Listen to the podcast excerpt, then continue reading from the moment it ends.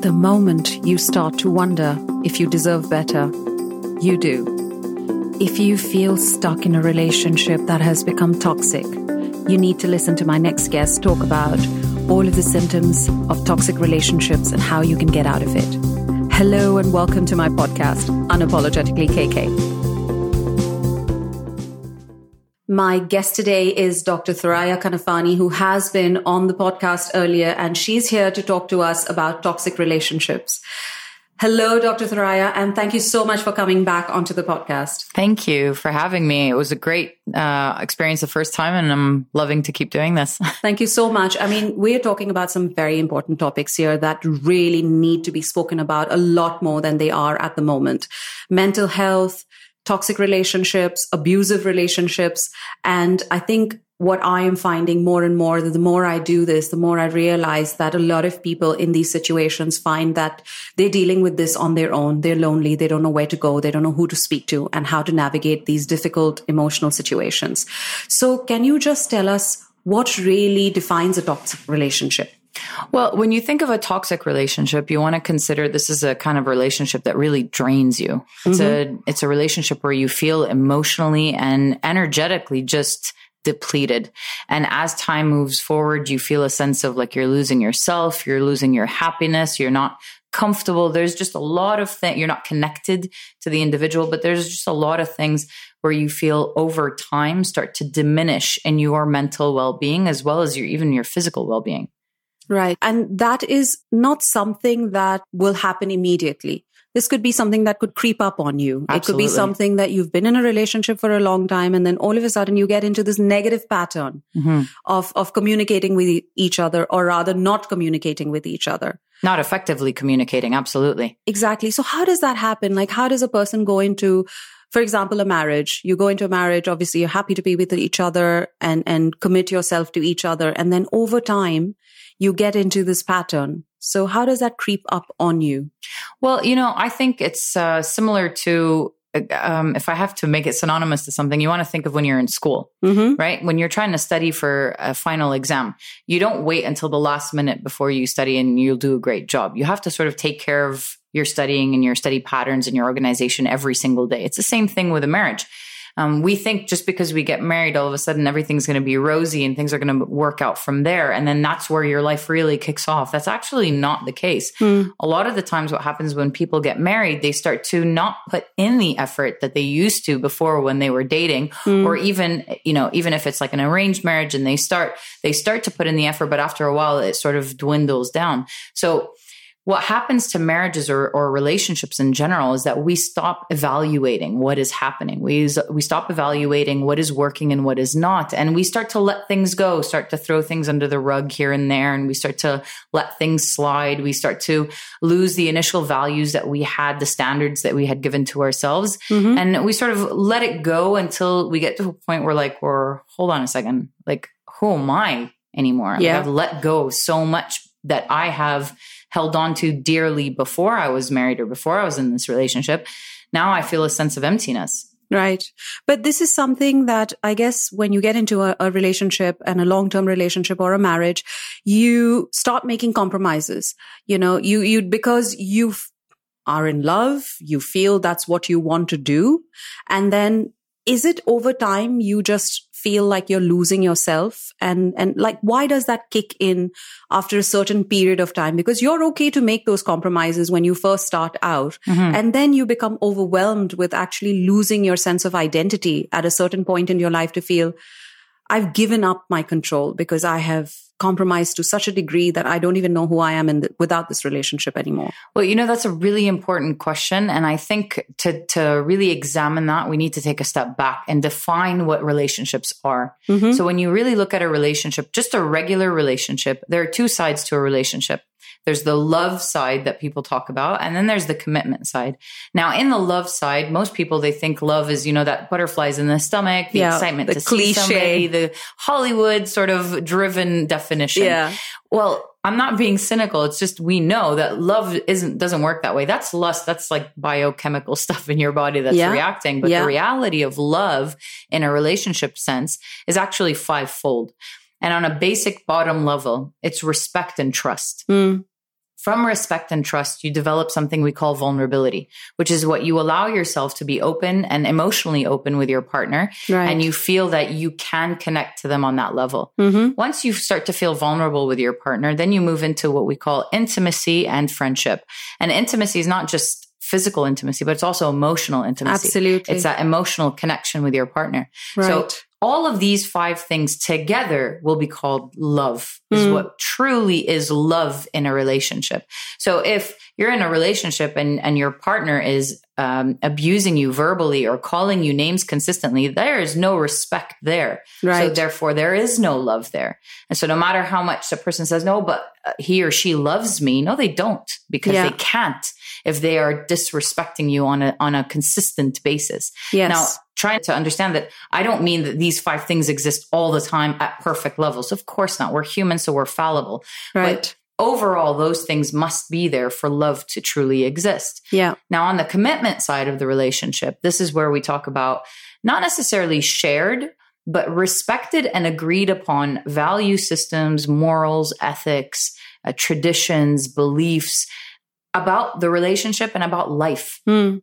So that could be, for instance, you know, on a very basic level, if if you and uh, you believe that it's okay to go out with your friends until you know very late hours of the night without your partner, and that's fine, but your partner doesn't believe that, now there's a big disconnect, right? And, mm-hmm. and sort of values there. So you don't have to agree upon it in order for you guys to continue, but there must be a common ground. Yeah. Whereas, okay, that maybe you won't go out to the wee hours of the night, but you'll come back at a late hour, but a decent ish hour for your partner to feel comfortable, or you'll go go out with people that your partner feels comfortable with. So it's about finding that kind of compromise is what we talk about in terms of I will adjust to my partner. Yeah. In terms of finding the shared commitment mm. for this relationship. But what you don't want to end up doing, and this is where the toxic relationships start to come in, is sh- compromising who you are as an individual. So you compromise your own values. So for instance, if you do value a sense of uh, spirituality in the relationship and your partner does not in any way shape or form. Right. we're not talking about religiousness. We're just talking about spirituality. Yeah. So if you value that and your partner consistently makes fun of it mm. diminishes it minimizes it that is disrespectful. So if you stop being spiritual throughout the relationship slowly slowly as time passes not consciously but it just sort of happens yeah to avoid conflict right, to exactly. avoid being in that situation where yes. you're constantly being put down of course then what ends up happening is you lose a big like part of your value system right so this is what we mean as a difference in compromising values so that you can have shared values versus compromising yourself which is completely let going of things uh, or letting go wow, that was very bad grammar, but letting go of things that really truly matter to you in order for you to just appease the person in front of you. Right. One of the definitions I have for toxic love uh, is that it's typically associated with very strong highs where both partners feel jubilant and passionate, and then the lowest of lows, often resulting in depression and generally feeling stressed out for very long periods of time. And one of the things that I have seen in, in some of the people that I've known is that some of these things happen along the way. Mm-hmm. So like you're saying that you, you may make some basic compromises as long as it doesn't affect your individuality. But what happens when you get into a relationship and your partner changes? So I had somebody, uh, I remember a friend of mine who said, my husband all of a sudden wants me to dress differently. Now we've been dating for about five years and, you know, we've gotten married. He knew who I was. He knew how I dressed, what I did, my lifestyle. All of a sudden, after we've gotten married, he's starting to say, you can't wear this. You can't go mm-hmm. out in public like that. You need to cover up more. How do you navigate that? How do you deal with something like that where a partner changes their behavior after you've gotten into that commitment? Well, you know, I think that's ultimately the risk you take when you're getting into a relationship because nobody stays the same their whole life. People change and then you have to reevaluate whether or not that change works for you and whether or not that change can be compromised. Now, I'm not saying that every five years you should change partners because people change. But we are not saying that. that I am repeating it. No, no, especially as a psychologist, I do not condone that. No way. However, what I am saying is you can, with effective communication, this is something I stress more than anything else in working with couples or even on the radio shows. Like I always stress effective communication is what makes a relationship continue even through change. So even in a situation where, like you were mentioning, her husband all of a sudden is telling her, you know, you can't wear this, you can't wear that. I would, I would venture to say, well, hold on a second. You knew him before, before this. Mm-hmm. Did you ever feel a sense of traditionalism or a sense of conservatism in him beforehand, before you got married? And did you feel it, but then just sort of push it aside because you guys were dating. And right. So, do you see what I mean? Because people don't all of a sudden change. There are, there is change there, but you probably have just seen it now. Yeah. The change is somewhat gradual, but sometimes it can be abrupt in certain specific situations. But let's go with the idea that it was abrupt. Mm just going to like, no, I'm not going to listen to you. Like, I've never, this is who I am. You know, that's not conducive to the relationship either. So maybe discussing like, what is it, what is it that you feel is more comfortable for you in terms of what I wear and why? Why is this more important to you now than it was before? Is there a sense of maybe new social structure that's mm-hmm. in there, something cultural that's in there? Is there family that's being, that's affecting them? So ultimately finding out what's going on. Like if this was your friend, you would ask more questions rather yeah. than quickly judge it because it's something you don't like. So do the same for your spouse. Ask more questions. Find out where the, or what is the purpose or the value behind what they're saying to you. Yeah, I think you're so, so, so right with that, where that's concerned, because I think what happens is that when a loved one says something to you, you react immediately. So you're not really taking the time to sit back and say, okay, let me step back a second. This is a person I love. This is a person I know really well. Where is this coming from? Mm-hmm. Why has this become an issue? And I think that there's no communication. It's, it's almost well, like someone's throwing something at you and you're hitting it back. And then that's, yeah. it becomes from that one thing, it goes on to several other things where now, I guess if you, if you look at it an hour later after arguing with each other, mm-hmm. you don't even know where this started right. because you have brought every single issue you've had, let's say in the last five years or whatever with each other. But, but your mother said this, but this happened and that happened. And then all of a sudden you're like, why did we start fighting? Right. And, and I think that communication is, is lacking, but it's not easy to do either. No, it's definitely not. And, uh, you know, when you had said no communication, I reacted because for us and as psychologists, there's no such thing as no communication because even silence is the strongest form of communication. Yes. So effective. All, exactly. So when we talk about communication, we're looking for effective communication and that means stop finger pointing. Stop blaming the other person for the things that are happening in your life. You are just as responsible as they are. So what is happening right now is a 50-50 split. Yeah. There has to be something that you are also doing to contribute to this type of behavior.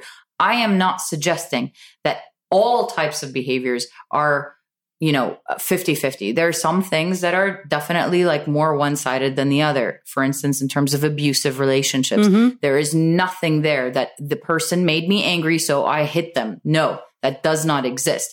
However in more often in non-abusive relationships the relationship is 50-50 right. Even in cases of infidelity. And this is sometimes some of the hardest things that my clients have to hear when they come to me for affairs or infidelity and usually more often than not, no matter who's the cheating partner, I will always find that the other partner was had stopped doing something in their life mm-hmm. to that to the to the cheating partner. And so there is always a change. There's always a realization that both of us are responsible for those for this relationship. It is not one-sided.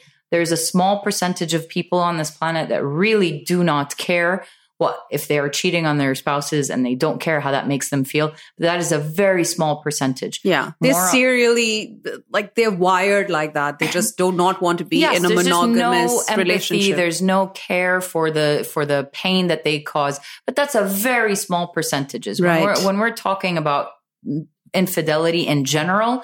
We're talking about the fact of a person is is cheating for a reason. That, that doesn't make it okay at all. But Yeah. there is a reason behind it. It's not just oh they wanted to be with somebody else. Right. Right.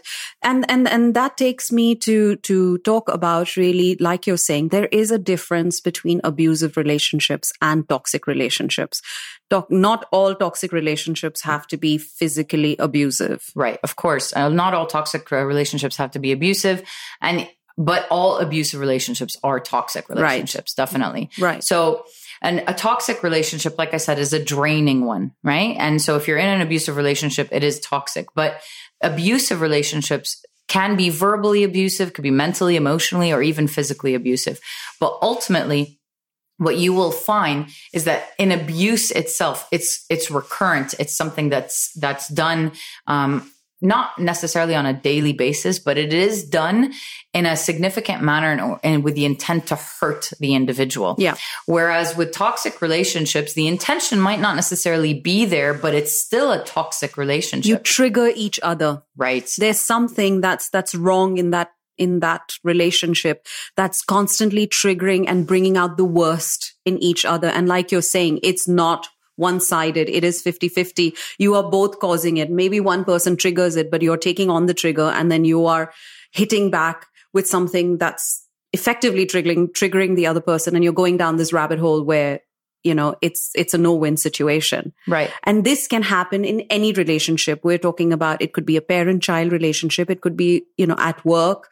It could be a friend. It could be obviously a partner. So it's not really limited to an intimate relationship. Of course, it can even be between siblings. I mean, toxic relationships can happen anywhere. Ultimately, what we're talking about is a is is a tendency for you to feel drained in the relationship and feel like your emotional energy is just depleting consistently. Yeah. They constantly bring you down. They, Yeah. they, they take away all of your, they, they bring nothing positive to your life. Well, it's not that they, they don't bring anything positive to the to your life because a lot of toxic relationships, what we find is that they have really high highs, but the lows are more consistent. And so people start holding on to the highs. So they're just like, oh yeah, but you know, last time Yeah. this person did this for me and it was such a nice thing that they did. And, uh, and I would say, yes, that was such a nice thing. But let's go into the day to day. What does that look like for you? Yeah. Because you're holding on to this one great thing High. because it felt so good.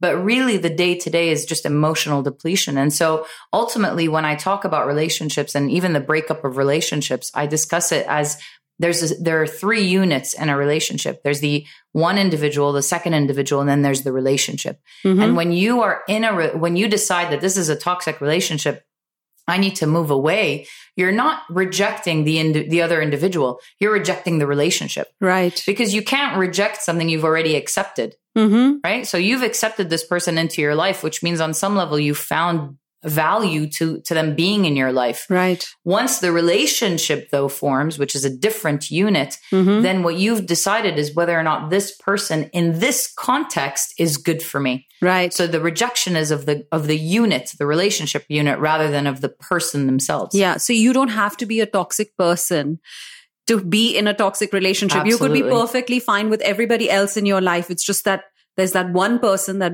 constantly rubs you off the wrong, way, depletes you of energy, and you just, it brings out the worst in you. Of course. And then sometimes I believe that you go back and you think of how you behaved and you're shocked at how you're able to behave at that level with that person because that's not how you are with anyone else in your life. Right. And you are still responsible for that behavior. This Right. is not to say that, you know, you are the victim of that situation. You are just as responsible to be self aware and self reflective that these things are causing, um, a tr- they're triggering something within you that is making you respond in a certain way uh, or react rather um, in a certain way. And, and if you, you know, hindsight is always 2020. So when we, re- we leave a relationship, we can look back and be like, oh my God, who is this person? Yeah. This person's not me well actually that person is you but it's it, it's you at your worst. It's you when you're not being reflective and you're not paying attention to what your body's and your mind and your soul and your emotions are telling you. Right. that's what that looks like. And so recognizing that is not a way to blame yourself for what happened but it's just a way for you to to realize that you need to be an agent in your relationships. You can't passively sit by and hope that things are going to work out. You have to constantly be active and reevaluate your relationship see what's working see what's not always evaluate how you're feeling because that will be a great indicator as to what the status of the relationship looks like. So, how do you recognize when it's just a little bump in the road or when it's actually a big glaring stop signs that says you need to get out? When does it get to a point where it's just, I guess, affecting you in such a negative way that it's affecting every other aspect of your life? I would have to say the key word here is consistency. So, you know, people go through negative spells in their relationship and i think that's fine that mm-hmm. happens with all relationships and it's not because you hit a bump in the road and that could be like a three month bump or like a six month bump um, so it's not because you run into a bump in the road that you just veer off the road mm-hmm. so there has to be a, a level of okay what do i need to do with this relationship and what do i how do i see this relationship right now for what it is? Mm-hmm. however if this, if the bump in the road is the anomaly, then this is where we continue to fight. Whereas if you look at the relationship and you realize that actually this bump is a little bit more consistent, it's more like it happens once a month, but it lasts for two weeks, or it happens once every day or once every three days. And when it does, it hits hard. And this has been going on for years. Mm-hmm. Or even when you when I look back, this has been going on for a very long time, a lot longer than the marriage or the beginning of our exclusivity of the relationship. It's been there even before. Now, what I would also caution is that the tendency for people to, um, you sort of, you find what you look for in a relationship. So if you're looking for negativity, you'll find it everywhere. So sometimes right. it's good to get a third opinion. And by third opinion, I mean somebody who's completely objective. Don't go talk to your friends because they are not objective. Right. Um, you need, it's, it's beneficial to sometimes speak to a therapist because ultimately the therapist is going to make you look at something from a different perspective. Yeah. But ultimately, even if you don't see a therapist, it's about you looking at the situation in a different perspective as well. Because your partner can't be all bad. If they're yeah. all bad then there's there shouldn't have been a reason why you're with them to begin with. So ultimately there are some things that are working some things that aren't. But if you're noticing that the things that are not working are are very consistent and they're very emotionally draining then now you are in a toxic relationship. Yeah. And and what what are those signs other than the consistency? Like some of the things i have here that could be signs are like it you constantly feel bad all the time. There's just something that's, that's just, as you said, it's draining you. You're always, every argument turns out with, I told you so. You're being put down, like you're saying. You avoid saying what you think because you just want to avoid an argument and you know everything is going to turn into an argument and nothing ever gets resolved or one person wins or what they think they're winning the argument, but it's usually because the other person has just given up arguing. It's mm-hmm. not because you've reached an understanding or resolved any of the issues because you're not really talking about the issue here. Right. You're just triggering each other and bringing everything, you know, like every single weapon you have and, and throwing it at each other. And that's got to really affect you in all aspects of your life. Like when you go out, there's no way that you can go out and function in a normal way with your friends. If you're having this problem at home with your partner, there's no way that you can have other social relationships. It has got to seep in to everything else that you do. Of course, because ultimately it seeps into yourself and your own self identity. Mm-hmm. And you internalize what's happening at home to who you are as an individual and who you are as an individual translates and, and, and is you know is affects everything that is around you in terms of your relationships with coworkers with friends with the in social situations your confidence gets affected so all of those things you know whatever happens at home affects your your external life because of the fact that it affects you as an individual mm-hmm.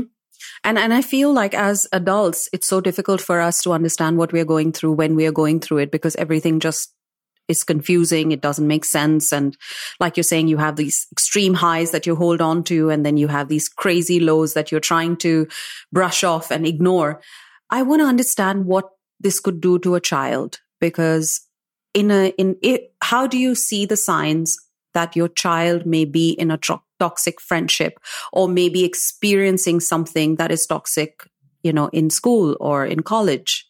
So, um, when we talk about children, because it's just a big age group, right? So, yeah. in the younger years, usually they're really good at telling you. Yeah. so, Yeah. they will say, you know, mom, dad, like, uh, my friend always makes fun of me, or they always do this and they always do that, and that makes me sad. So, you, th- those children will definitely tell yeah. you. It's the teenagers. The teenagers will not Most in any difficult. way sure, uh, will not say anything to you because parents are are are devils at are the devils at age. Yep. I've Um, got two at home. So, So, um, but you will notice a behavioral shift and a mood shift. Um, but how do you notice or distinguish between them being a regular teenager and them having trouble that they just won't share with you? I mean, there's got to be signs because there are so many people who have tragic situations at home with their teenagers doing extreme things to themselves. So what kind of signs would you be able to notice or you should look out for as a parent? So mood changes may not necessarily be a sign because that's also a hormonal developmental Mhm. stage. So that Mhm. can be um, quite tricky. So I wouldn't really hold that. Yeah. But I would say if there are quite a few things that you're noticing, for instance, your child is isolating and like your teenagers isolating a lot more than they used to. Their grades are dropping and they never did before. Mhm. They no longer take care of themselves physically. Um, their personal hygiene is going down. So their mood is low, but not in the sense of like that. Um, you know, I'm just in a bad mood today. It's Yeah. more like it's low and consistent. Yeah. So the clump of sym- symptoms might be something that you want to check and look into, but not in isolation. So if the grades are dropping, it doesn't necessarily mean they're in a toxic relationship. So you sort of want to look at it as a whole and approach your teenager because ultimately teenagers will never come and talk to you Mhm. unless you know they're just that type of person where they will come and and, and talk to you and sort of like open up however um more often than not they will respond in specific ways not very direct ways Mhm. to to to let you have a hint of what's going on Yeah. so it could just be you know you'll get hey They'll what- slip something into a conversation. They'll throw it in there somewhere, you know, like is everything okay at school? Like if you ask your child, everything okay with your friends?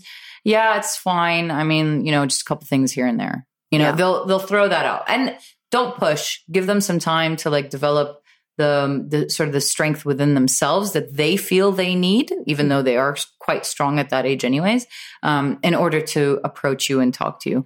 Friends, family members, adults, I mean, ultimately you can tell that they're in a toxic relationship when they are really changing who they are as individuals. Mm. And you can see them unhappy in many different ways. Now, people are really good at faking their happiness. They put that smile on their face and they're out. Yeah. But when you're when you're close friends with somebody, you can sort of see behind One-on-one. that.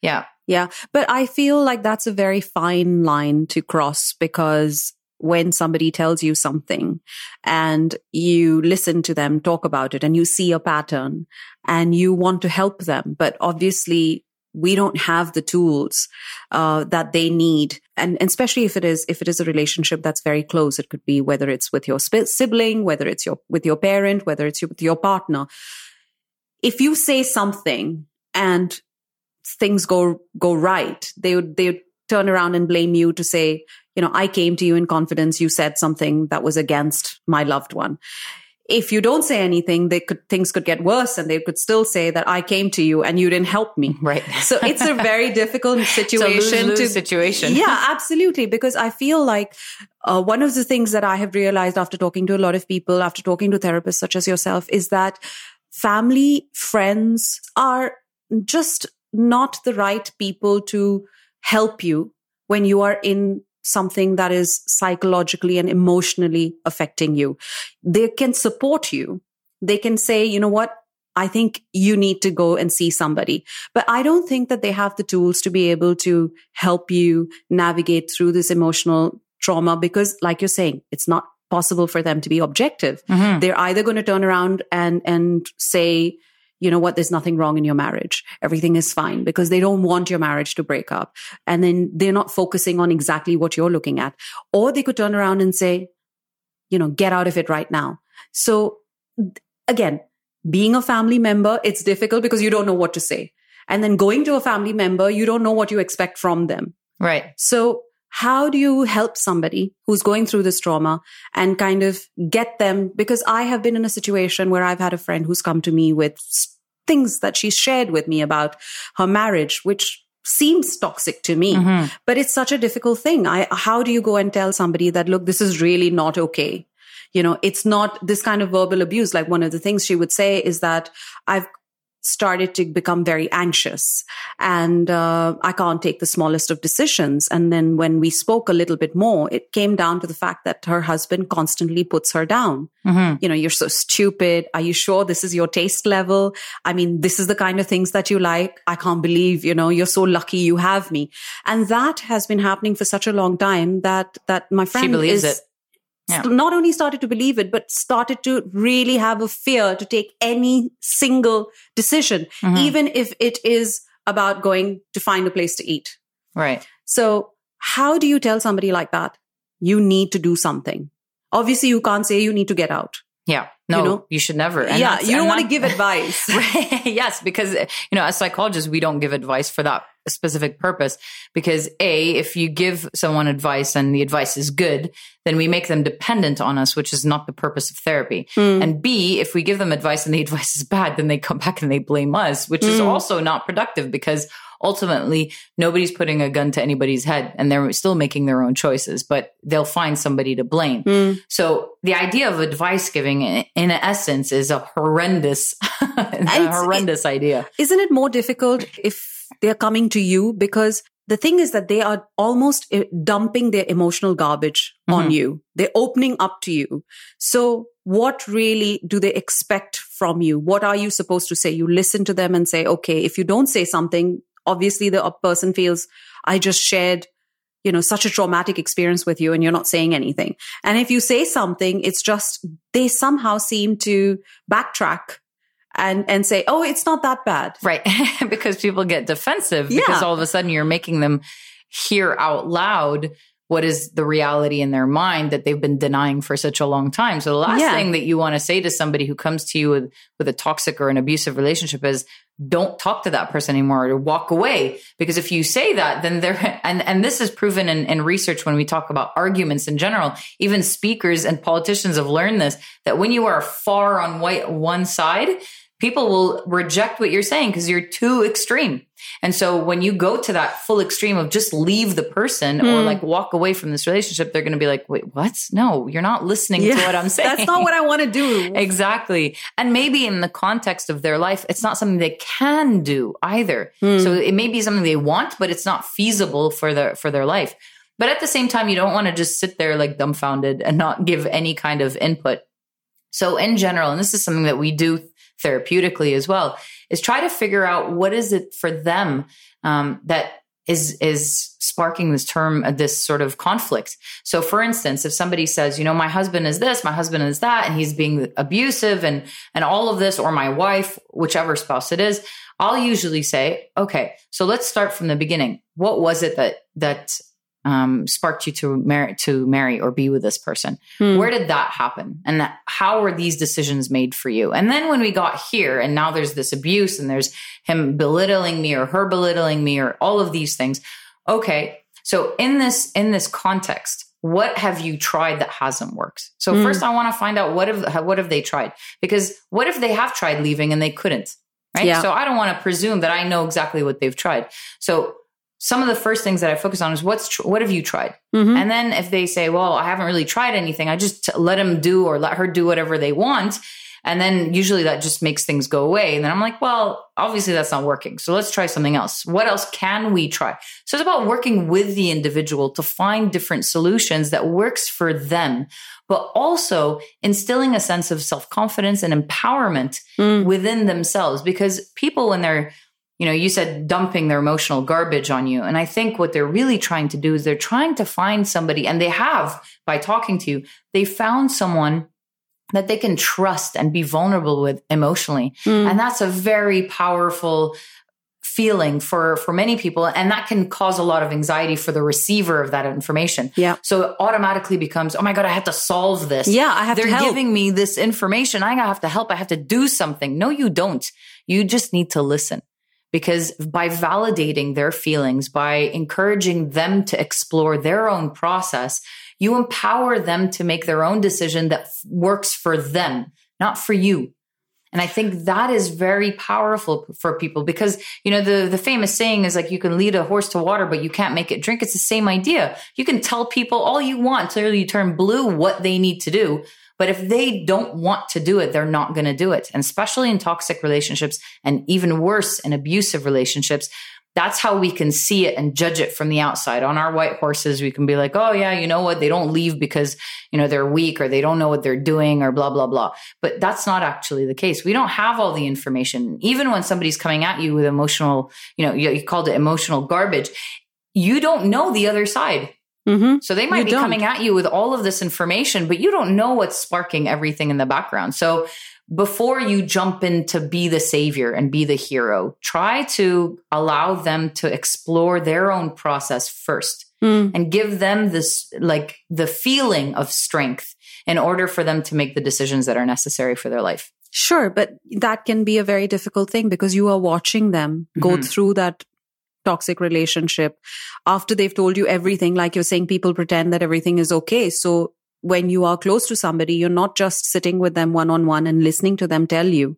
Uh, you're also going back into real life and watching them pretend everything is okay. Absolutely. Which obviously has a toll on your friendship or of your course. relationship with that person, whether you're a parent or a sibling or, you know, because you're looking at this person who's coming to you and opening up to you and telling you how bad things are. And then going back to pretending things are great. And that's why mental health professionals don't work with their families.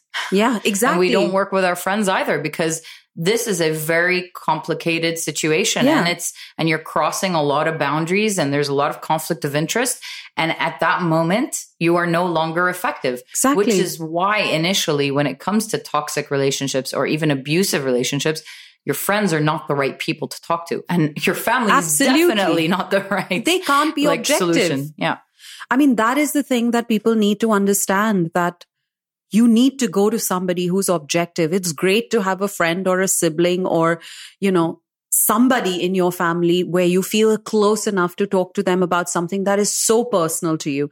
But how can they help you if you're not willing to take on that help? I mean, there's just, it, it's a no-win situation. Absolutely. The way I look at it, I, I cannot feel, I don't feel that there's in any scenario, I could be effective as a friend. Whatever I say is not going to make sense. Well, I don't think that you, you have no effectiveness um, as a friend. I think validating your friend's feelings and experiences is a very powerful tool from a friend. Mm-hmm. Um, it can make them feel a, a bit empowered as well that, okay, I'm not out of my mind. My friend here is listening to me and they're not looking at me like I'm crazy. They're not looking at me, but at the same time, they're not jumping down my neck mm. and my throat and I have to do this and I have to do that. They're really just giving me a safe place for me to express how I feel. Mm. And I think as a friend, you also have to, and, and this is where the irony comes in is that your relationship with that person starts to become a bit toxic. Yeah. Because if they're always doing this with you, hmm. coming at you and talking to you and, and complaining about so their you're spouse, part of that now, right? Right. You're not only like part you're of part that, of their relationship because yeah, they feel they can tell exactly. you everything. But you're also feeling helpless mm-hmm. because you feel like nothing that I have done has helped at all. And then mm-hmm. there, there, you start to carry that emotional guilt and that emotional heaviness. So there has to be a, a, a place where you ha- have to say, okay, you know what? I will be here by your side and I will support you in everything that you decide for the rest of your life. But right now, you have consistently spoken to me about your toxic relationship and yet, yet nothing is changing. Mm-hmm. And it's not that it's not changing because maybe you're not trying, but it maybe it's not changing because I'm not the right person to talk to about this. Right. So maybe you need somebody a, bit more professional to help you in this matter, so a bit more objective to help you in this matter, because I am finding this very emotionally draining mm-hmm. for me to not be able to help you through this because I'm observing my friend suffering. And for me, that kills me. Right. And I want to help you. And I never want you to stop talking to me, but I also want you to be able to move forward. Mm-hmm. So you can still always talk to me, but you need to also start moving forward. And if you choose not to, and I don't think you should continue with that, but like there has to be a level that if you say that to your friend and they they don't seek help, then you need to stand up and be assertive for yourself and say, you know what? I've done everything that I can. At this point, I think this is a topic we can't talk about anymore just mm. because I, there's nothing more I can do. You need to draw a line. Right. You need to know when your relationship is now getting toxic. Absolutely. Because eh, that's now adding on to the problem and not solving anything whatsoever.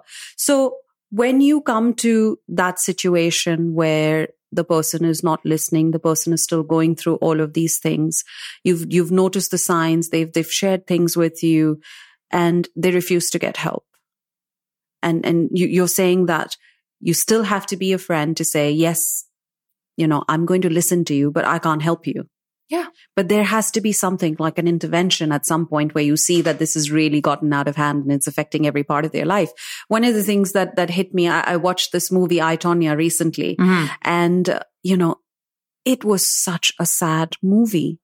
I, I just couldn't imagine somebody who had that level of skill as, you know, who could have been a world champion, won gold at the Olympic in, in ice skating, didn't or wasn't able to get there because of the toxic relationships in her life. She was Mm-hmm. in an abusive relationship with her mother. She got into another abusive relationship with a man who she married, divorced, and then got back with him, who actually ended up ruining her life in the end. And, and it's a pattern. Right. And you see somebody going through that. You want to help them. You want them to help themselves and they don't. You can't just walk away from it as well. I mean, Actually, um, and this is where where the difficulty comes in is that yes, you can, and yes, should. you should. Yes, no, Right. you can, and you should, because the reality is, um, you can't force people to do what you want them to do for their lives, Hmm. and you don't have to stick around either to watch them ruin their lives. Now, I know that's a very hard pill for people to swallow because Yes. they're like, you're basically saying, I'm going to walk away from my friends because they don't do what I want. No, that's not what I'm saying. What I'm saying is you're walking away from a toxic relationship because their relationships are toxic and now your relationship has become toxic. So you're not rejecting your friend. You're not pushing them away, but you're saying to yourself that there's not much more I can do. And that's where our discomfort kicks in, where we say things like, I'm walking away from my friend. I'm walking away from my best friend. I'm being selfish. No, you're not being selfish because the alternative is you're going to stay in this relationship with your friend who's in a toxic relationship and you're going to constantly feel that emotional guilt. You're going to constantly feel that drainage. You're going to feel that emotional heaviness every time you see them, every time you spend time with them, and every time you're about to spend time with them, that you're going to start to change your behavior towards them. Right. You're going to get a bit more resentful. You'll become a bit more aggressive. You'll be, you'll start to avoid them, which is much worse than coming out right and saying, look, I want to be here for you and I will always be here for you. But until this is taken care of in a way that I will no longer be affected by it, that th- we cannot continue. You can call me at any moment and any time. Our friendship is always there. But sometimes we also have to recognize our limitations and say, we need to back off and we need to allow people to go through their process. And sometimes people will emerge, you know, victorious and sometimes they don't. Right. And that's something that is very difficult for us to also accept is to basically we take responsibility. We say, well, I walked away from them and they got Yeah. worse. Yeah. No, they didn't get worse because you walked away. They got worse because they've chosen after many times of your intervention to continue being in this relationship in the way that it was. Sure. I mean, and, but that's got to be a lot harder when it's your family member, when it's your parent or it's your child or it's your sibling. Of course, it's Even it's if you're not- all around. Yeah. Even Yeah. if you're not the person who's in the toxic relationship Mhm. and you're just trying to support somebody who's in it. Right. you know somehow you get sucked in and you get involved and, Absolutely. and it, you you become part of the problem rather than part of the solution Yeah. and you're not able to be effective so what you're saying is that if you come to that point you need to step away Yeah, you know, it's synonymous to things like drug addiction, for instance, for instance, alcoholism. The family members, and we, we see this time and time again. Family members will do everything under the sun to help that person, but if that person doesn't want help, nothing will change. And being by their side and allowing them to continue that behavior is only enabling that behavior. right Sometimes you have to let a person hit rock bottom for them to to come back up. And I'm not saying off the bat. I'm saying after many, many try- times of you yeah. trying, many different interventions, many professional uh, help that you can get to bring other people, you know, you do everything that you can within your power. Yeah. And even professionally, you ask for professional help within your power. But then at one point, you need to realize that it's not in my hands. There's nothing that I can do if this person is not willing to help me. And it's, it's very synonymous as well to our therapy sessions. So as mental health professionals, we know that we are responsible for 50% of this, of our therapeutic relationship. And the other, our, our clients are responsible for the other 50. Yeah. So as much as us as as mental health professionals we want our clients to get better and we want them to do the things that you know we suggest for them in terms of like physical activity eating healthy sleeping healthy all of these things to to implement the things that we talk about to grow and to to thrive as much as we want that, we mm. can't force them to do it. Yeah. You can't make them do we anything can't. they don't want to do. Exactly. And as, and our clients, some of them will fight for their life and then some of them won't. And unfortunately, some of them we end up losing. And the more often than not, we hope that we never do, which is true. Of course. But the reality is, is that all mental health professionals know that at one point there might be. And this is the, and this is the worst case scenario. But ultimately, when you are with friends, family members, colleagues, whoever it is that you realize children that are suffering from a toxic relationship, helping them in every way and really fighting for them mm-hmm. sometimes can actually make that bigger change because yeah. they'll realize that, oh no, look, I am worthy. There's yes. somebody that's fighting for me. It's not one person now. It's like 50 people now that are fighting for me. Yeah. And that might be enough. Maybe not in the moment, but maybe like six months down the line. Some point it will right. click in to say, exactly. why am I doing this? I have everybody I need around me. Right. Yeah. So you just have to make sure that you give them that support. Mm-hmm. And, and so, as you're saying, sometimes you just don't have a solution. You just have to be there and just, you know, let them figure it out. Right. Thank you so much Dr. Thoraya, this has been amazing. I hope there are a lot more topics that we can bring to the table so that, you know, we can we can make mental health and talking about mental health something that is not taboo anymore. Right. Yeah. So thank you for all the work you're thank doing. You. And thank you for being on the podcast again. Thanks. This is Kanchan Kulkarni saying goodbye for now and speak to you again soon.